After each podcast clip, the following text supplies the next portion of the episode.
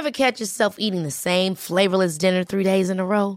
Dreaming of something better? Well, HelloFresh is your guilt-free dream come true, baby. It's me, Keke Palmer. Let's wake up those taste buds with hot, juicy pecan-crusted chicken or garlic butter shrimp scampi. Mm. Hello Fresh.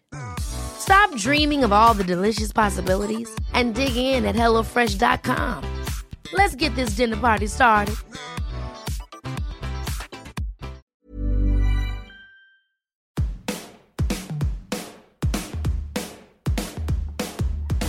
Hello, and welcome to The Shift, the podcast that aims to tell the no holds barred truth about being a woman post 40. Created and hosted by me, journalist and author Sam Baker. How do two sensible middle aged broadcasters become the voices of a generation of pissed off older women? My guest today can tell you all about that. Fi Glover and Jane Garvey were off air colleagues who turned their on air sensible reputations as host of the Listening Project and Woman's Hour, respectively, on their heads when they launched a teeny weeny little podcast called Fortunately. Described as two friends chuntering waspishly, or as Fi and Jane put it, talking complete shit, it's now quite successful, according to the BBC, and a runaway success, according to their millions of listeners. Oh, I don't think I'm ever going to travel again. Do you think you're going to travel again? Lots of people kind of go, oh, no, it's passing phase. It's passing phase. You'll be back on the EasyJet next summer. Oh, I, am not so sure. Well, you might not be. I am desperate for a sunshine break. Yeah, yeah. I could be tempted by Greek Island. Could you? Oh, I Even so could. If Yeah. you get kettled in a stairwell on speedy boarding for two hours. Now they've written Did I Say That Out Loud? A book that's so funny that coffee and some other not quite so pleasant stuff came out of my nose. I joined Fi and Jane in a box room by the Thames where we chuntered about friendship, being judgmental, pushing boundaries in your 50s, and why older women's voices are relevant to everyone. Amongst many other things, frankly, it was a bit like herding cats. Is there anything these two won't talk about? Is there only one way to find out. Do you think that I'm the sensible one out of the two of us? I do, yeah. Interesting. I think that's very interesting. Yeah. Fi thinks that she's the one who does the admin, and to be fair, that is true. We write in the book about that five year difference in age between us, so I'm 57. There's just a lot of the technical stuff. It doesn't come as naturally to me as it does to Fi. Your description in the book of computer studies just really made me laugh. Is that's exactly That was real. what- yes. Yeah. I mean, 1981, and in school doing computer studies, but with crucially no computers. And it was just half an hour on a Friday afternoon. Yeah. And I never believed it. I thought, well, this, I can't see there's much future in this. Um, is this real? I don't think I'm going to engage. Anyway, uh, all of which explains why Fi does all the admin in our working relationship. Where did it come from? What was the spark of genius that led you to podcasting? I can't think of a word that means big and successful. Well, the BBC just says quite successful, so we'll stick with that. They don't like us getting above ourselves, do they? they really don't. No. So Jane and I did a stint on stage at the Radio Festival. We hosted the Radio Festival, which is our industry shindig up in Salford back in I think 2012, maybe 2013. Yeah. And we had quite a nice time doing it and it was the first time that women had ever presented it. And it says so much that they couldn't just ask one woman to present it. They felt they needed two.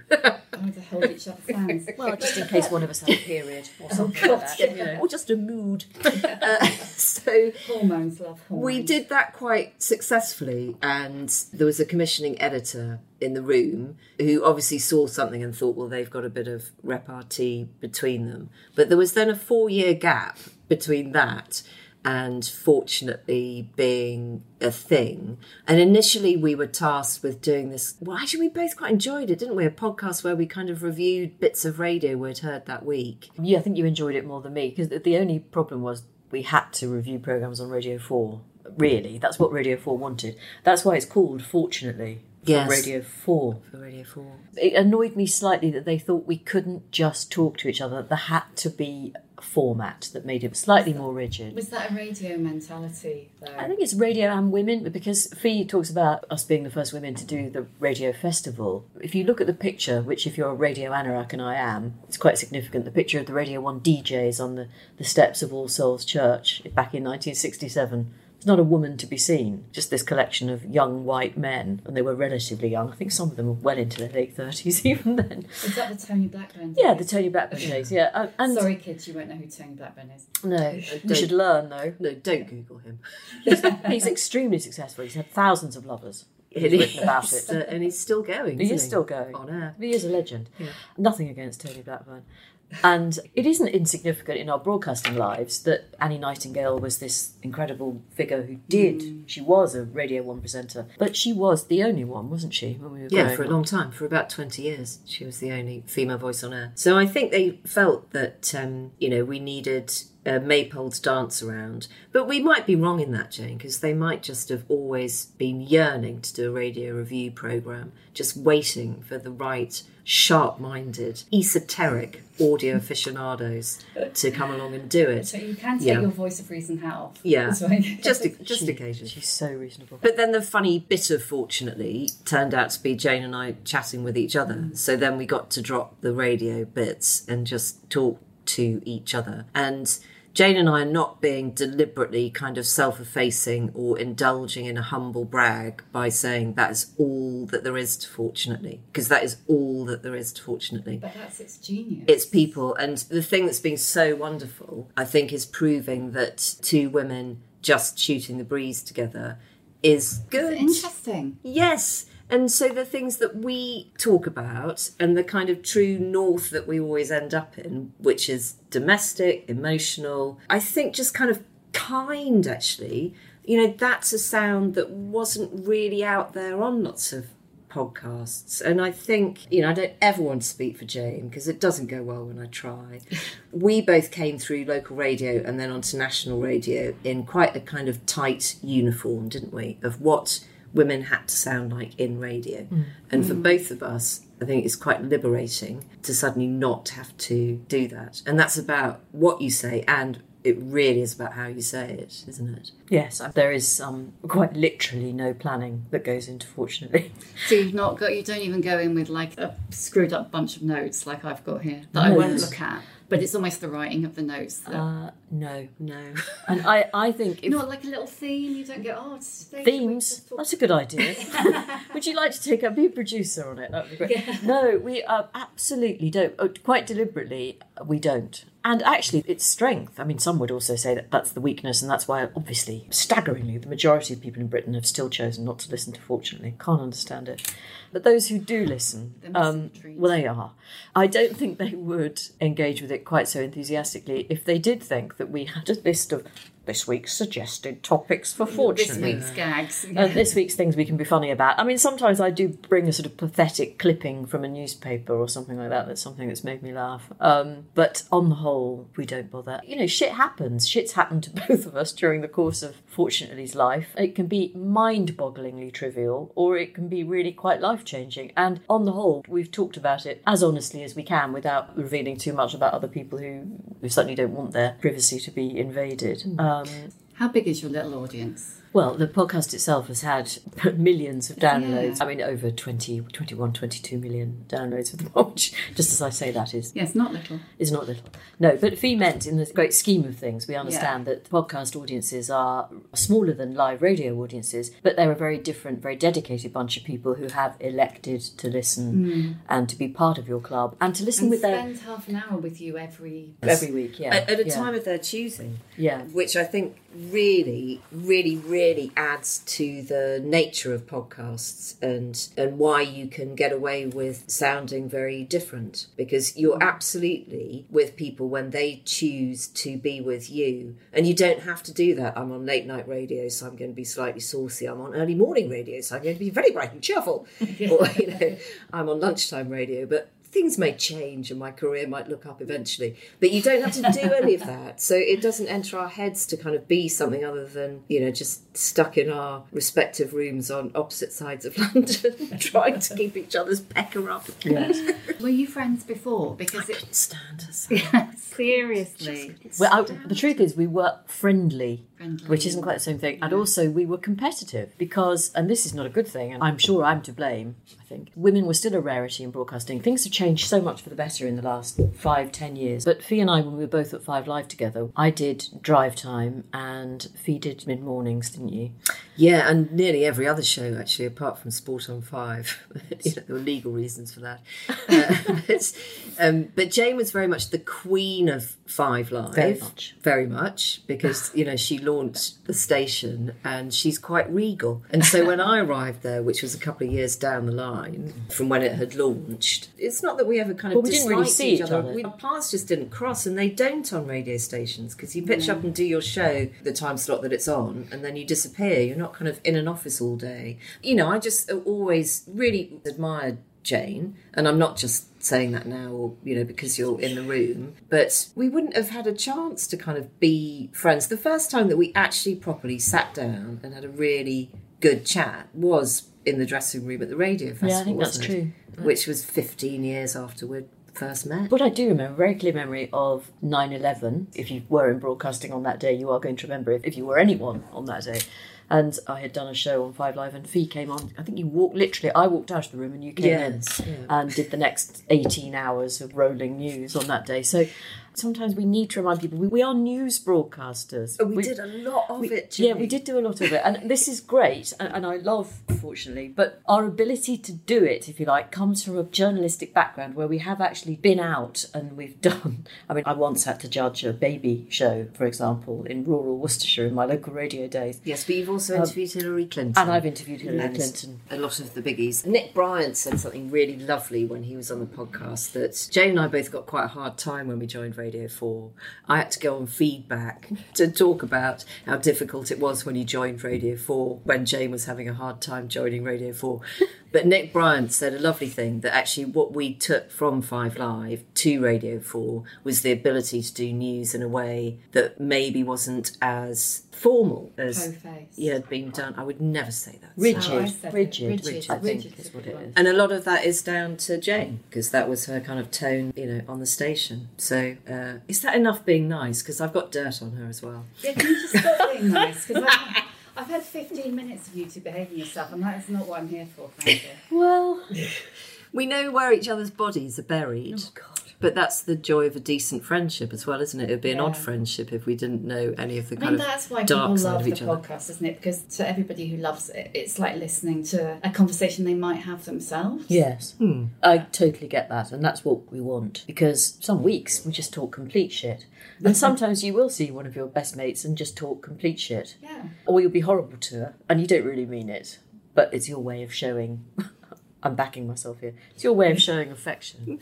Um, But also, you don't have to win every conversation. you know, Don't you? With a friend. okay. No, Jane, No. you don't have to win every conversation Um, with a friend. ge- uh, genuinely, I think you know the last couple of years, the last eighteen months have been pretty dreadful for just about everybody, and Sure. I think probably I've never listened as keenly to all sorts of radio and podcasts in my life. So it's been a lifeline for me, so I do get why people have enjoyed what we've been doing because I mean I don't get the same enjoyment out of listening to us because that would be really That would be weird. that would be really yeah. weird. Can you imagine though going Um, out on the piss with your friends and then going home and playing it back? No, we we're not do- that bad. We Sarah. could do a drunken, fortunately, couldn't we? We're not Frank Skinner.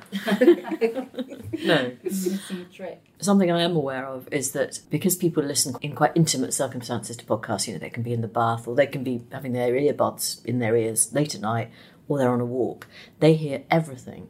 And that can include my slightly funny noises that I've started to make involuntary funny noises. Yeah, so we got a complaint, didn't we, this week that We've Joe had a quite few. often smacks her lips. I smack my lips a bit like I've just Did done, you? I think. Did you? Oh, I'll have to Um, listen. and actually, once you notice, you can't stop noticing. So you did have a very specific involuntary noise. Yes, do it, do it. In season one. Really? I'm calling it season one, it's so American. I know, it's, it's Season great. one. Usually, as I was talking or the guests would be talking, you would just be in the background, just going, hmm, yeah. Well, that's the Woman's Hour encouraging grunt. Yes, it it? is. Yeah. It is. You are trained to do that in your first weeks on the hour. Without actually saying anything, but to keep the conversation. Just yeah. keep it coming. Yeah, Yeah, absolutely. Definitely, I've definitely heard you do that in Woman's Hour. Yeah. I'm not sure about the smacking lips. I've been listening out for it, but I haven't caught it I yet. don't think, I don't think you get smacking lips from Woman's Hour, to be fair. Uh, no, but Is it's, there anything you won't talk about? I talk about my children a bit, but I try not to talk about them too much because you know they It embarrasses them. and they they are 21 and 18 so they're of an age and they've never heard it as far as i know. They've certainly never said they have. Equally they never listened to woman's hour either. So and the other dark night i was watching a documentary about 9-11 with my youngest daughter and she said what do you remember about that day? And i said well i was on the radio. And she said what why and sometimes you think, okay, I've been alive a very long time, and sometimes, why would they be interested? Obviously, they're not. I've got family complications like the rest of the population. You know, nobody has a perfect life. I certainly don't have one. And I make it clear that I haven't got one. Our audience deserve us to be as authentic as we can be without oversharing. And also, there's Um, the right to reply thing because although I mean, my kids wouldn't listen to the podcast; they're too young. But Mm. you know, a podcast will live in an archive forever and ever and ever. So it's not Mm. even the now that you should be worried about. You know, when they're in their you know 30s and 40s they might not want to be reminded of things that they did when they were younger so i think we're both quite circumspect about that what about personal stuff? Is there anything you wouldn't talk about? well i mean i think if it involves pus and emitting i'm loath to go there I think if- oh, I think if you I- talk about pus and emitting, don't you? I think we probably have done that. yes, I think you have. yeah. Mm, but if you mean personal relationships sam I am single, and I've said that on the podcast, and I still am, so I'm not going to pretend otherwise. I think if that were to change, I'd be so hesitant about mentioning it. I mean, that would put the mockers on absolutely anything. So the Daily Mail are listening for that. Yeah, and they Oh, always, you know, they do pick um, up on the slightest kind of hint. But I don't think our listeners are listening because they want to, you know, know absolutely everything about us. They're listening because we're all talking In about the same things, really. Yeah. So I would be exactly the same. And also, again, it's just that right to reply thing, back to being a journalist. It's an interesting development, isn't it? That there is a lot more conversation about people who do not, at that time, have the right to reply. And I just find it very difficult to start talking about somebody who wasn't in the room. I know it's wrong. In journalistic mm. sense, it's yeah. wrong. Mm. We just shouldn't ever be doing Yeah, that. only tell your own story. I, I have lightly mocked my ex husband, who, by the way, wouldn't mind, and it's always been cut out. Very sensibly, I should say. We've got brilliant producers who are very, very good at actually taking out the stuff that might cause even the slightest ruction with either the BBC. They're doing their job, aren't they? So we're not angry Yeah. with them. I suppose Um, it's a BBC podcast, isn't it? So you've, Yeah. you've still got to. the BBC are amazing, actually, at not interfering. I mean, we both slag off the BBC quite a lot on the podcast. They're, they allow us to do They that, do, which, which does speak yeah. volume. Also, they have never said, now it's your job to G up the nation. So don't be all negative about the lockdown. They've, nobody's ever said that. In fact, to be fair, I've interviewed prime ministers and nobody from the BBC has ever tried to steer the conversation in a certain direction or ask what we were going to ask or anything like it. It just doesn't happen.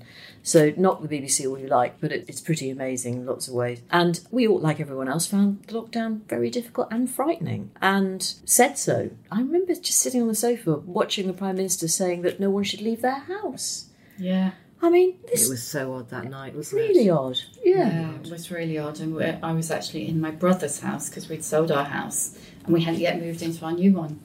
And there we stayed for the next four months. Oh my God, Sam. Wow.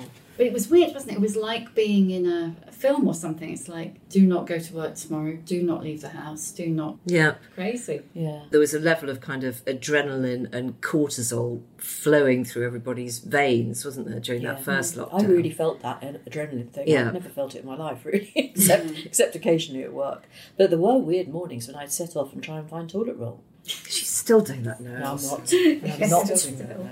Now. Yeah, you find yourself like buying a pack and then texting your friends going, found some. Should I get you a pack too? It's See, like, I just, I just don't have the hoarding thing at all. And in fact, we were skating on thin ice in terms of provisions in our household for a long time during those I bet you were lockdowns. popular. What you say? You ran out of loo roll. I think we were probably down to loo roll alternatives at one stage. Yeah, the and local corner shop near my brother's had got to a point where they were cutting kitchen rolls in half. yes, I did have to cut some kitchen roll, dear. and uh, and I did at one stage eye up my sewing basket and thought, well, I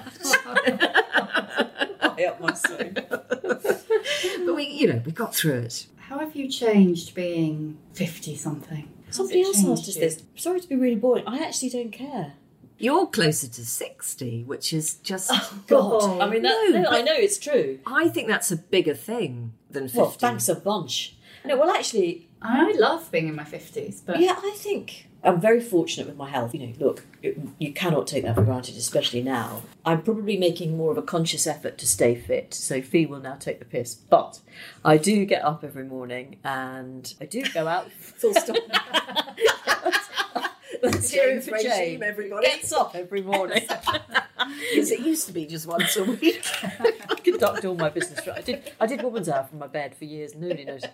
Actually, you probably could. Nobody would notice. Anyway, um, I get up and I go for a walk, and I try to eat reasonably healthily. I don't really drink much. I mean, I, I love a glass of champagne, but I really don't have very much of it. I mean, that's one of the good things about my taste being very expensive is that I can't drink. And I'm aware, you know, unfortunately, I've got friends who are ill at the moment, so I know that um, you cannot take anything for granted. But whilst I'm okay, and my mum and dad are still okay, which is also hmm. probably quite significant, they're 88 and 87, I look at them and I think, is their life terrible? Fortunately for them and for me, no. They've still got a reasonable quality of life. And professionally, I've Never been busier. actually, Yeah. I haven't. So has fortunately changed that, do you think? And not that you didn't have a bloody massive job before. I mean, these people thought Woman's Hour was a massive job. I did it part time, don't forget, because Jenni Murray and I never did Woman's Hour full time. We shared it. And effectively, I was a sort of civil servant with a microphone. It was an amazing programme to do. I'm really proud of it and I will defend it forever. I'm not mm. going to be one of those people who leaves the programme and then says it's rubbish and it's gone downhill. Because you miss it? I do miss it. I miss the routine of it, is what I miss actually. Mm. I've got some great friends who worked on the programme, but I still see them. So I still see my friends from the programme. And I miss that buzz of waking up, going out, grabbing a coffee, us all sitting around in the office and chatting about what we might have on the programme or how we might change it. Mm. And it's a programme with, a, frankly, a huge audience. But it really, really needed to change. And I was very aware that it couldn't change with me still hanging around because you mentioned age, and actually, I think my age was significant in terms of doing Woman's Hour. I didn't want to be the person who'd hung around too long on the programme. Mm. I wanted to be the woman who realised that she'd probably done as much as she possibly could to bring in a different audience. So now it was someone else's turn. And I mean, I, I still listen. It's got different sort of fire in its belly, and that's what it needed.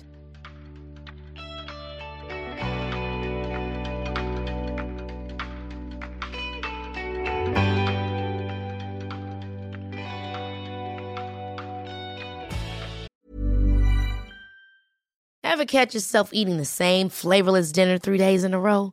Dreaming of something better? Well, HelloFresh is your guilt-free dream come true, baby. It's me, Keke Palmer. Let's wake up those taste buds with hot, juicy pecan-crusted chicken or garlic butter shrimp scampi. Mm. Hello Fresh. Stop dreaming of all the delicious possibilities and dig in at HelloFresh.com. Let's get this dinner party started.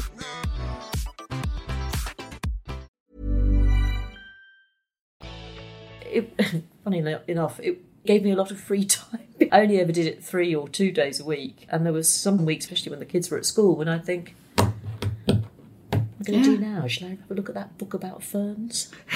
um, you know that sort of thing. So, had fortunately not been a success, I probably would have stayed at Woman's Hour. But because I thought, oh, actually, maybe there are other things I can do, and neither Fi nor I are the kind of broadcaster that needs a- a script, frankly, or a structure because of our actually our local radio experience. You're used to just talking, aren't you?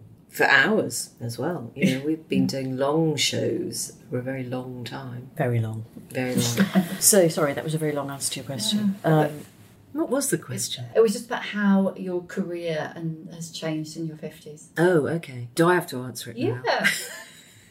I just wouldn't want anyone to think you get to fifty. You're fifty-two, aren't you? Yeah. You're busier than you. Yes, oh no, definitely. I will be eternally grateful Fortunately because I stopped doing what I think we'd just call kind of frontline A grade programs when my kids were tiny. So I stopped doing Saturday Live when my son first went to school because my entire working life, so by that stage, 25 years of my working life had been out of normal hours. So, you know, I'd done breakfast shows, weekend breakfast shows, late night shows, late Sunday night shows, then I'd done Broadcasting House on Sunday morning and then Saturday Live. And actually, I realised that I'd never lived in a normal world, in a normal routine. And when the kids went to school, I really just wanted to be a normal parent at the weekends, not going to work all the time. So I dipped out of that. So for the six years after stopping doing that, I'd done the listening project and lots of bits and pieces at Radio 4 and then created this program over on the World Service. So it was all ticking along really nicely. I had no complaints at all. And it was just really important that family life kind of fitted in to all of that. But for fortunately to come along and be so just joyful, actually, just a really, really lovely, joyful thing to do, you know, in my late 40s has just been wonderful, absolutely wonderful. And I properly love radio and the industry and everything about it. So to still be doing something that's kind of at the forefront of it and new is glorious as well. But I think some of that comes from us being in our 50s. It's quite funny that two slightly older women are pushing a boundary and at a frontier. And I think probably for lots of our listeners who are the same age as us, they're really proud of us for doing Yeah, that. totally. And for lots of younger listeners, and we do have quite a lot of them, they're grateful that we're in their world because otherwise it would just be endless podcasts talking about sex. You know, there's something quite strange about the way that when everybody discovered podcasting and put the algorithms together and tied it into the youth advertising market, it seemed to be blowjobs that came, you know, out as the agenda. And of course, that's not what young people are. How reductive is that? So I love being in my 50s and still in relevant audio work. Absolutely can't quite believe it. And I'm very grateful. You were for it. saying earlier about how you know there are a lot more women on the radio. I mean, you just got to look at Radio Two. Mm. Do you think we're going to start to see that reflected at the older end as well? God, yes. Because the women who are on air now are really good. Why would they go? The BBC and other broadcasters set a precedent by keeping elderly men on for a very long time. I mean, it's true, you know, that Angela Rippon was told by John Birt that when she got to 50, she should push off now. It's amazing. That wasn't even that long ago. When was that? Tw- It's 20 years ago because Angela's, she's in her early 70s, or maybe It's 17. really not very long ago. It that was not. this century Uh, almost. I happen to have the same agent as Angela, so I know that that's true. And, and it's just, how bloody day. yeah. But people did. That's what they did. But those double standards, that kind of silver fox, that men get promoted, women get vanished. Sidelined, it's still, yeah. They can't, well, they can't do it anymore. They just can't. I think there's a certain type of uh, woman who's needed to be incredibly determined and good and thoughtful to work in broadcasting. And that's not the type of woman who's going to go quietly if someone tries to sweep the shelf of them. So, no, I hope it doesn't change. And also, do you know what, Sam? Older women have got things to say that are relevant and important, not just to their peer group. Mm. We haven't lived our life in a golf club bar just talking only to people who look like us. We've raised oh, children. God. You know, we've been sisters, we've been decent children to our parents. You know, I think a woman's life touches loads and loads and mm. loads of other people's lives, perhaps in a way that isn't always the case with men. So I think we have things to say, and I would hope that, you know, that that keeps us on air as well. I mean, it would be a terrible, wouldn't it be extraordinary if I don't know if a Lauren Laverne or a Zoe Ball or a Jo Whiley was out the door at the age of 60. I mean, I just can't see just that unthinkable. happening Yeah. now. So I hope the boundaries are changed forever. Ken Bruce is now, I mean, he's brilliant He's over and he's, he's 70. over 70. Yeah. And he's got the biggest radio show. in And he Europe. still sounds fantastic. He loves doing it and he sounds like he does, and that's great. Yeah, so hopefully, you know, I'd love to still be listening to Jo Whiley when she's in her 70s. She's just got so much expertise. She's just a beautiful presence. She understands music. Why wouldn't you want to just Yeah. hear more and more of that? So we'll talk about the book, and then we got to do my questions I always ask. Okay. Tell us about the book then. I love the title. Actually, I love Oh, the that's title. annoying because that's Fi's idea. Oh, okay, sorry. um, I wanted to call it something else, but never mind, What not did you something want to else. Uh, well, I had Small Talk was the working title, wasn't it? And she- Fi doesn't even remember, she's blanked that out. Then I liked What Have I Said? That's quite good, but it's a similar vibe to Did I Say That? Out Yes, Loud, it's a isn't it? similar vibe, Sam. It's just better. Anyway, they went they went with Fi's idea, and irritatingly, I But know You're not competitive anymore. No, not at all. I think you're right. I think it is a really good title. It came about because, well, largely, almost entirely, because of the persistence of a literary agent called Victoria Hobbs, who I think you knew anyway, didn't you? Well, she was a fortunately listener, and she Right. she got in touch. To use your favourite expression, She git, yes. Said, "Do you think you've got a book inside you?" Yeah. Uh, to which both of us we preened ourselves and went, "Oh, we couldn't possibly. When can we meet?" Far busy. But I think we did meet and turned it down and then had a rethink, didn't we? Yes, we did actually, for lots of reasons. Uh, it took us about a year to kind of gather I think it's more than ourselves. that, Mrs. To be honest. Was it more?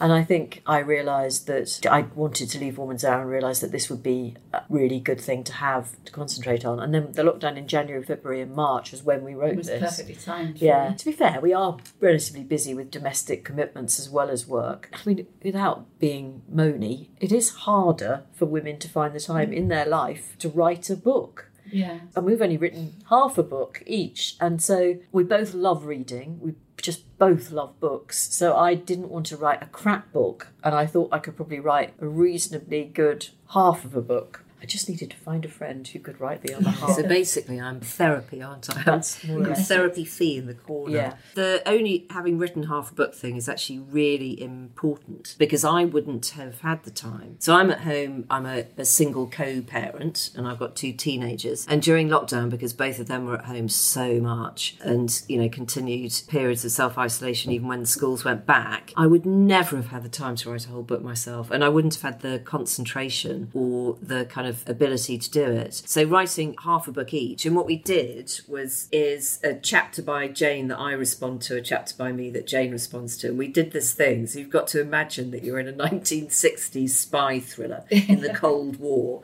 and you've got Russia at one end of the bridge and America at the other end of the bridge, and every Monday morning we would come and place our work in the centre of the bridge for the other one Yeah. to take away. but it was that difficult. also made you do it. It ma- It absolutely really made us, and made us and, do it, and yeah. also I genuinely really looked forward to reading Jane's stuff, and because I needed that stimulus to then go, oh no, I don't agree with that, blah, blah, blah, blah, blah. and that was so Mm. much easier to write than if we'd just had a kind of list of topics. You know, if we just said we're just going to write an essay. And we didn't about actually this. discuss which ones we were We going to write. never did, No, no. we didn't discuss that either. So it was just just, like the podcast. It was just like doing it and off you went. the only chapter that we were told to write was the one about podcasting, which is at the end. But Yeah. the rest of it was just things that were on our mind. And one thing we were certain about was that we didn't really want to write about the menopause. I mean, I believe the menopause is very important, and I've talked about it a lot on Woman's Hour. It has been a bit of a thing for me, which is why Yeah. I'm on HRT, and I'm you know perfectly happy to talk about that. But I just didn't think I didn't think I had anything new or helpful to say on the subject apart from that's my tip. If you've got issues, try and get a doctor's appointment. Good luck with that, by the way.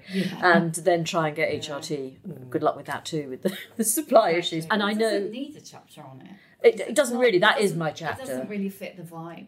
Well, the vibe was just here we are chatting about some things that interest us, and we don't agree on everything. You know, we don't Yeah. agree on everything in real life, and we don't agree on everything in the book. Did you agree on what the chapters should be? Or No, did you so- just write a really short reply if you didn't agree with what she'd? Yes, oh, exactly that. Exactly that. Too much that I think. Yeah. And also, they are slightly unexpected topics. So I think maybe the ones that you would expect us to have written are the chapters about broadcasting. That would probably be a given. We've also written chapters about our divorces, not from each other. We're not a couple, Sam. We've never been married. Um, Maybe that's where you've gone wrong.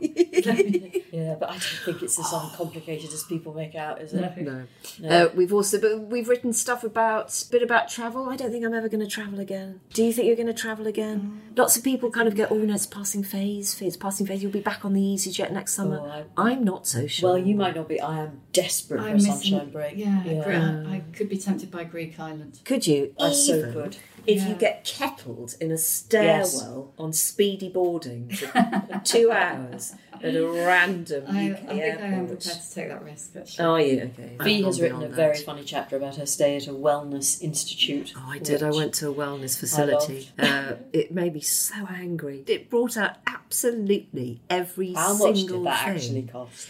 It did cost, as I've said in the book. I could have bought a small second-hand car that admittedly wouldn't have lasted very long. So I went to this wellness facility because I felt that my body just needed a bit of a break actually because I'd had quite an emotional roller coaster of a couple of years. And I also just really wanted to go on holiday on my own but not feel grotesquely out on a limb being on holiday by myself because you know, I was single by then. And I didn't want to go anywhere where there were lots of kids and lovely families and, you know, Johnny saying, "Oh, Daddy, come over here and you know look at my sandcastle." I wanted to look into the eyes of other sad and lonely people, so I paid through the nose for that privilege.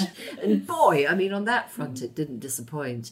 It pulled me up a bit actually because I think all of that wellness, and you know, this is a massive chapter in the book, is very persuasive, invasive. I'm not quite sure in the first world we realise how far we've departed from a realistic sense of contentment, and I was definitely kind of sliding down that road of promise where people were promising, you know, that all of these good things would happen to me. And, uh, you know, I found myself surrounded by people who just had extremely expensive self inflicted diarrhea. It was just ridiculous.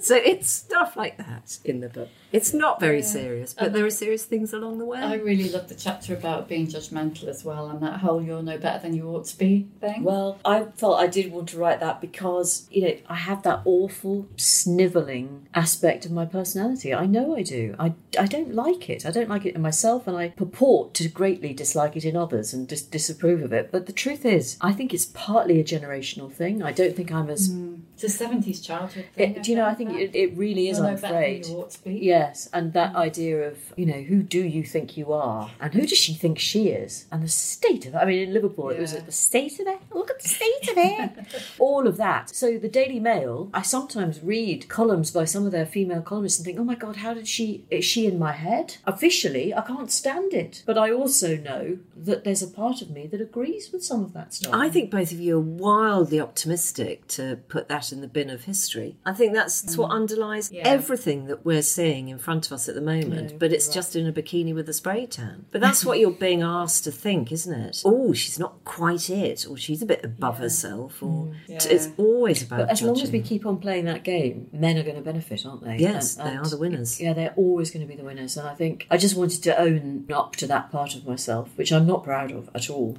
You go in on it, so you like lay that out there. Yes, Right at the I'm a dreadful, judgmental old bag. She's actually quite kind as well, Sam. That's, you know, it would be easier if she was just really hard nosed, nasty piece of work. But she's quite nice sometimes, which is uh, disarming. It's quite disarming. It is. Disconcerting, really. Very. To both of you, what's your emotional age?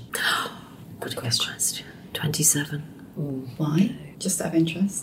I genuinely don't think that I've made any good emotional decisions since I was 27. God, did you make good decisions then? I think I did. really strangely, I think I did. Are you sure? Yes. well, I think my life, in a way, was a bit more upright when I was 27. Parts of it are very dilapidated Yeah, now. Fi's, Jane. can I say, Fee is quite rackety. Whereas I'm much more of a. Uh, a pillar. You're a very firm pillar, darling. Oh. God, I wish. Yeah, I wish I was more like her, to be honest. But um, Sometimes I definitely have the ill-conceived thoughts of a 27-year-old as well. To put that into into balance. See, I'm going 27. What about you? I would probably say 15, 16. I don't think I've, honestly don't think I've progressed. Sorry. I'm still quite cocky and also a nervous wreck at the same time. you know, I'd like to get rid of both of those aspects of my passes, my personality, but I don't seem able to do it. So I'm here to tell you, people who are younger than 57, that you don't really change. Mm. I remember my, my grandmother lived with us growing up, and that was quite significant in lots of ways. And, you know, she was pretty elderly by the time she died. She was 80, 83. And I remember her telling me when I was a teenager that she looked in the mirror and she'd just think, well, who is that old woman? And I said, well, who do you think you are, Nana? And she said, well, I, do you know, I still feel 15 in my head. And I wonder whether that has just lodged in me too, but I know exactly what she meant. Yeah. I've been reading some of my teenage diaries, and honestly, Oh my I God. haven't They're changed. brilliant, her teenage diaries. Does anyone ever say a really old age in answer to that question? People have said like both 15 and 60. Okay. Yeah, and people do say that they kind of felt like they've been coming into their own in their Yes. 40s. That's 50s. interesting. Yeah, I think I say that in the book that I'm much more suited to middle age than to youth. Yeah. I really am. So maybe I'm wrong about being 15. I think it's the lack of certainty that I associate with being 15, but the contentment that can come with middle age if you're fortunate. I mean, it's quite a big if. Yeah. Well, I've always been good at contentment. I've always been somebody who can sit down and think, I've got a cup of tea and I've got a good book. Did I say that out loud, for example, is a good book? If you want to it's a great gift if you if you are able. I appreciate a lot of people they can't reach for that little bit of contentment. They just can't get there.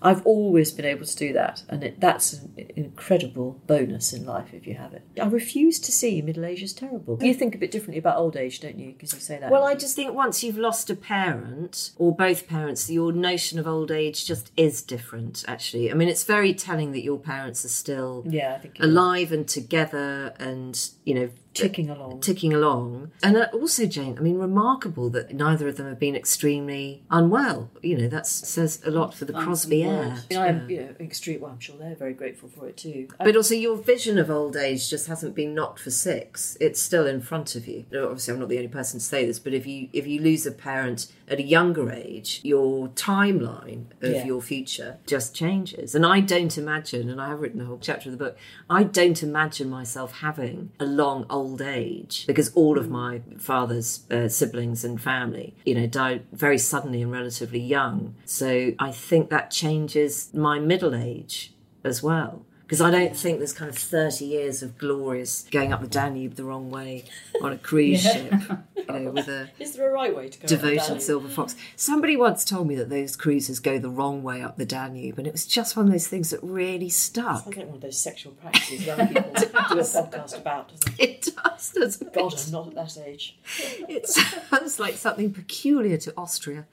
Um, so- but I am enjoying my 50s. Oh my gosh, so much more than What do you think is harder? Which what's the worst decade? Oh, I would not go back to my 40s. Two tiny children, a very a weirdly kind of precipitous career and jobs. I was tired all the time Yeah, in I my think, I 40s. think that's interesting. I think the tired all the time thing is so hard when you've got your kids. God. Yeah. So the current stage I'm at does seem slightly better. There was just a stretch 40s, Everything was a Everything stretch. was a stretch. Mm. Yeah. Yeah, So yeah, no, this is- don't this want those better. again. The book is it's as Sam was rather I thought rather cruelly pointed out, listeners. She did say earlier it's not War and Peace, which took our breath away. didn't it? I think we both we we were wounded. we were Much more definitely interesting than War and Peace. we were holed below the waterline, but We I really think we managed to stay Somehow we buoyant. pulled ourselves together. yes, I know. Um, no, it's it's but a, there'll be repercussions on social media. Yeah, so don't worry.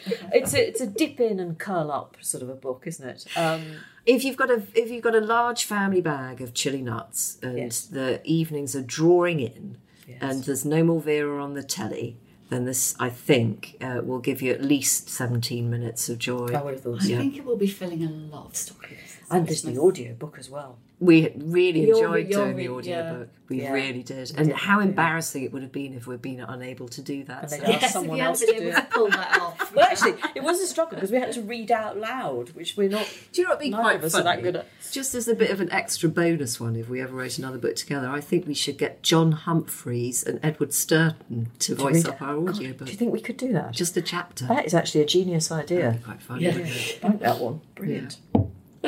I'm going to make you answer two more of the questions. Yes. Who's your old bird role model? Old bird role model Chrissie Hynde. I have to say, only because I had lunch with her on Saturday, and I just Name drop.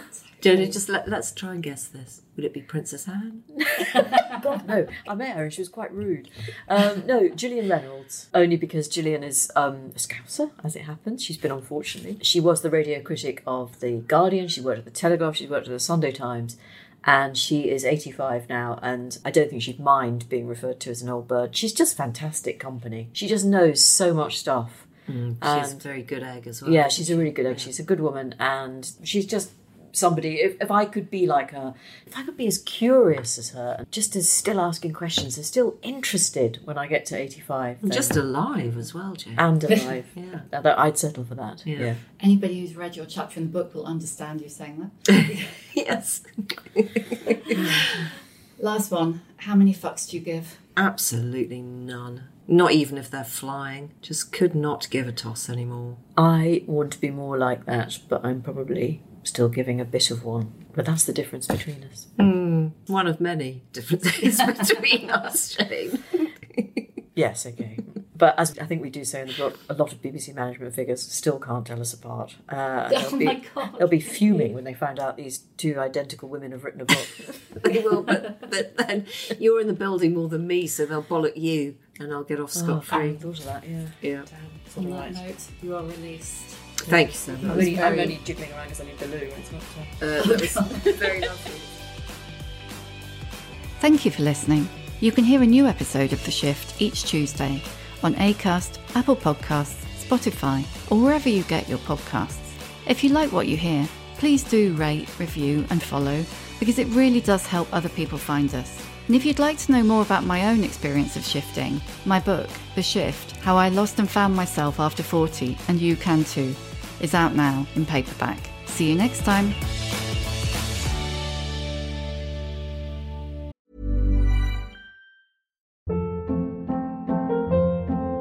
Hold up. What was that? Boring. No flavor. That was as bad as those leftovers you ate all week. Keke Palmer here, and it's time to say hello to something fresh and guilt-free. HelloFresh. Jazz up dinner with pecan-crusted chicken or garlic butter shrimp scampi. Now that's music to my mouth. Hello Fresh. Let's get this dinner party started. Discover all the delicious possibilities at hellofresh.com.